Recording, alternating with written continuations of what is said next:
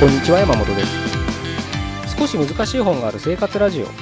この番組は哲学書や草書などに興味ある方が私も読んでみようかなと思うきっかけを提供する番組です。それでは242回目です。よろしくお願いします。今日はですね香川のうどんを食べて学んだことっていうのをねちょっとお伝えしたいなと思います。あの、昨日今日ですね、ちょっと僕四国の方に用があって、まあ、プラーっと、用があってプラーっとって 家、擬音が正しいかどうかは別ですけど、まあちょっと行ってきて、で、帰りがね、香川からの、えー、飛行機で帰る予定だったんで、香川にいたんですけど、せっかくね、香川にいたから、まあ、うどん食べようと思ってたんですよ。で、僕はうどんは好きで、あの小さい頃からあの今はねそばも普通に食べるんですけどそばも大好きなんですけどあの小さい頃そば嫌いで食べアレルギーとかじゃなくてね単純に嫌いで味が。あの年越しとかもねそばじゃなくてうどんにわざわざお母さんにしてもらってねあのしてもらってたぐらいねあのうどんまあそばが嫌いだからっていうだけじゃないですけどねまあうどんが普通に好きであのよく食べてまあ最近はちょっと正直そんな食べてない気もするんですけどただねあのうどん好きとしてはですねせっかく香川に来たんだからあのうどんうどん県とか言われてるぐらいですからね。あのあ思い出したもうあれですよね。糖尿病が一番多い県が香川でしたよね確か。まあ今はどうか分かんないけど。でなんでって言ったらあの香川の人は本当うどんばっか食べてるとあの、まあ、ご想像していただければ分かるんですけど野菜がないんですよ うどんって。それ野菜ぶっかけとか言ったら野菜ありますけど所詮ねそういうものじゃないですか。なので、ほんとね、主食がうどんだとね、その野菜をね、食べないんです。食べないらしいんです。なんで糖尿病が一番多い系なんて言ってね、不名誉な言われ方してたことがありましたけど、ちょっと僕データとか 知らないんで、嘘か本当かはわかんないですけど、出店がね、うん。あのそんな噂を聞いたことありますけど、まあせっかくね、そんな土地に行ったわけですから、うどん食べようと思ってたんですけど、ただね、ちょっと残念ながらねあの時間がね結構なくて本当なかなかねあの時間があったらそのなんだろうなテレビで出てきそうなあの本当民家でやってて畑で自分で必要なネギとかをキッチンバサミで切ってみたいなね ああいううどん屋にも行きたかったんですけどちょっとそういう時間がなかったんでちょっと帰りねあのタクシーあの空港に向かう本当ねちょっともう飛行機の時間もあるからっていうんでちょっと空港に向かわなきゃいけないぐらいの時間だったんでじゃあちょっとあの空港に向かう品のねタクシーのうんちゃんに「すいません」っつって「ここら辺でうどん屋美味しい店ないですかね?」ちょっとそこで食べたいんですよみたいないろいろ話して「ああじゃああの帰り空港にね行く途中にすごく有名なうどん屋があるんでじゃあそこに行きましょうか」みたいな話になって。でも速攻食べてくるんで、ちょっとその間待っててもらえますか？すいませんけど、なんて言って、ああ、いいですよ、いいですよ、なんて言って。いいですよいいですよつって多分カメラメーター止めない気がするんですけどね そういう人に ちゃんとお金取られるみたいなね。まあまあでも気のいいおっちゃんで普通に喋りながら言ってたんですけど。でなんかそのうどん屋有名らしくてあの私もなんか芸能人とか3人ぐらいお連れしたことありますよなんてそんな話もされてたんですけど。なんかねじゃあ、あの、ちょっと期待してねうん。あの待ってたんですけど。で20分ぐらいしてね「あの、いやもうそろそろですよ」なんて言って。あのいうね。あのセリフとともにあ。もうそあのそこ曲がったらみたいな時に曲がった途端ねそのうんちゃんがねあちゃーとか言い出すんですよ。あちゃーって今時なんか久しぶりに聞いたなってね思いますけど。そしたらまああの空港の近くなんでまあまああのでまあああいうところはねあのみんな車社会ですから大体駐車場が大きいところばっかだと思うんですけどなんか有名店の割にやたらガラガラなんですでそれとともに運転手のあちゃーって声を聞いてああそういうことかと。で思いっきり看板に定休日って書かもう車からも見えるぐらいな大きい字で定休日って看板がね掲げられてておいおいおいと。なんだよと思ったんだけどまあしょうがないですよね定休日なんだから、うん、きちんと休んでくれってことでねあのしょうがないって思ったんですけど、じゃあちょっとこの近くでないですか？っつったら、いや、お客さんもここまで空港に近くなっちゃうともううどん屋ないですわとか言われて、マジかと思って。で、でもね、ちょっと時間があれなんで、その街とかね、どっかおすすめのうどん屋にね行く時間もないんでじゃあまあいいやと思ってじゃあじゃあそのまま空港向かってください。って向かったわけですよ。でまああのー、空港の中にねうどん屋があるってでしょうし運転手に聞いたらあの 2, 2店舗あるんでそちらでみたいなね。あの申し訳ないですねなんてこと言われたんですけど。まあありますからなんて話もあったんですけど。そのねあの運転手との会話のね中でそのやっぱタクシーの運転手ってねお昼とかやっぱ美味しい店知ってるじゃないですか。でやっぱ香川のねうどんの話を聞いてたら大体あの200円ぐらいで食えるらしいんですようどんが。で1.5玉とかにしても250円でなんかいろいろトッピングつけたりあと向こうはあのおでんとかあるんであのサイドメニューとしてね。そういうのをね12本つけたって500円はいかないらしいんです。450円ぐらいで本当お腹いっぱいになれるらしいんですね。で私らはやっぱ500円も払うどんに昼飯のうどんに500円払うのは考えられないですなんて話をしてた中でまあ空港のねうどん屋なんでしょうがないとは思うんですけどまあその倍ぐらいしてるわけです。安くてもやっぱり7 680円とか。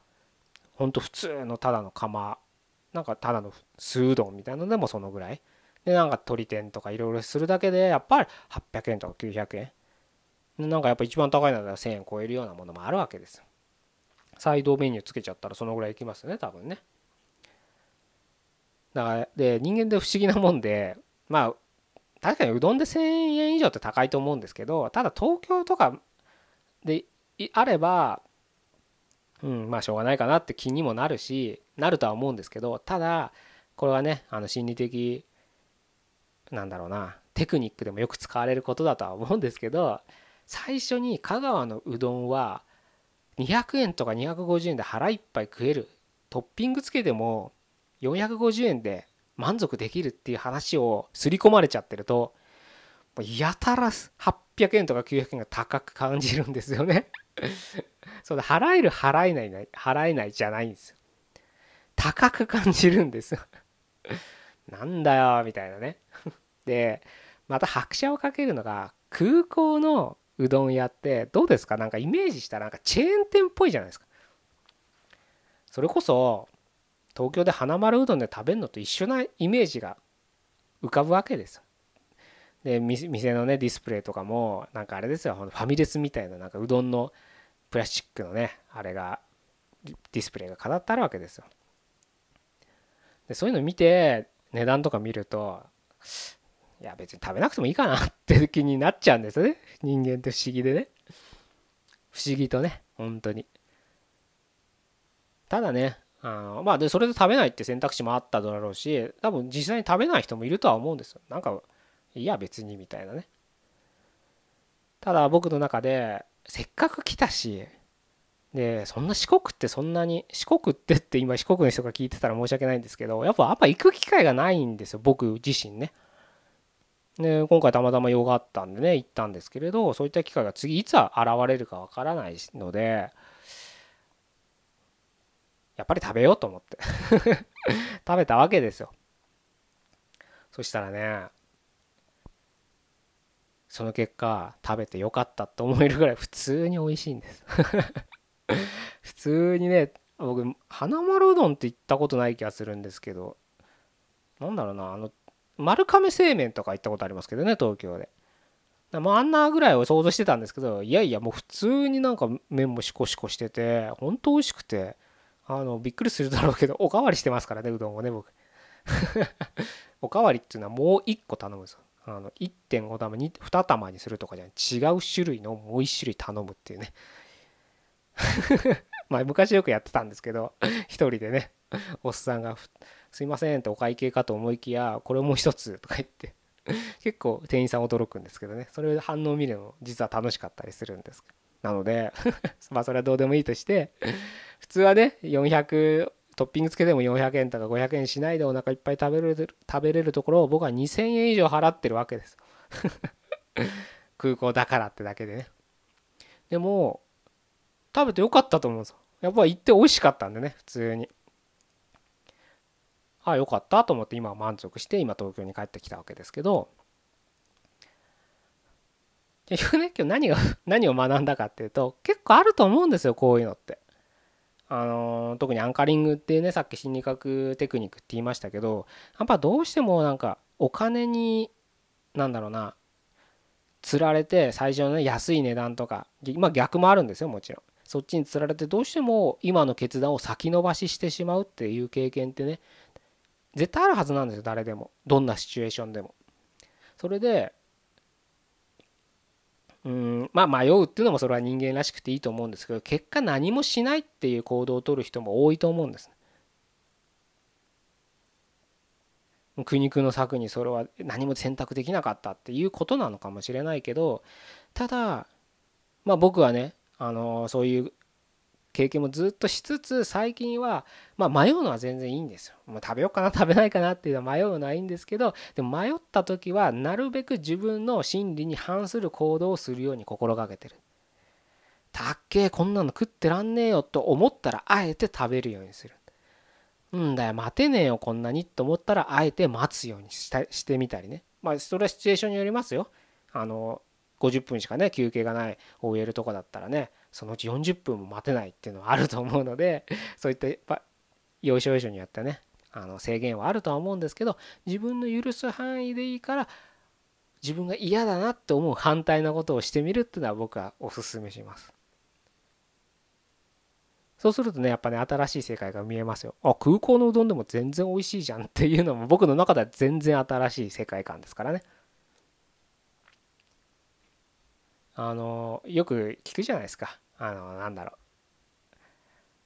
う。10円安いネギを求めて2つ隣の駅までチャリで行く奥さんとかね。時間に換算したら10円以上の何回か失われてるような気がしますけど。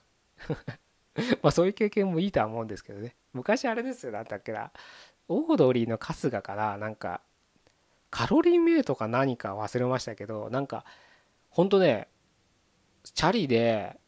1時間ぐらいかけて行ったところに安い店があるっていうんでそのためだけに行ってカゴの中にあった違うなんか食べ物盗まれて結果大損みたいなね 経験したみたいなことエピソードとか聞いたことありますけど本当まさにそういうことが起こりそうなねまあそれは物を取られたから金銭にその物代というね金銭に還元できますけどまあね、僕らの一番貴重なね財産である時間っていうねものもねやっぱりいろいろ考えると先延ばしっていうのは何事もうどうだろうな後悔することの方が多いんじゃないかなっていうふうに僕が今は結論してるので何かね迷った時こそ何か自分の勝手なね固定概念というかね偏見に引っ張られてるだけっていうふうに割り切っていつもしない行動をしてみるっていうのはうん、結構ストレスになる人もいるかもしれないけどね、うん、でもそのストレスを乗り越えた先にはうめえこのうどんって言って 2つもねオーダーするバカが出てくるような気もするので是非楽しんでほしいなというふうに思います。じゃあ今日は以上で終わりたいと思いますね。242回目でした。ここまでどうもありがとうございました。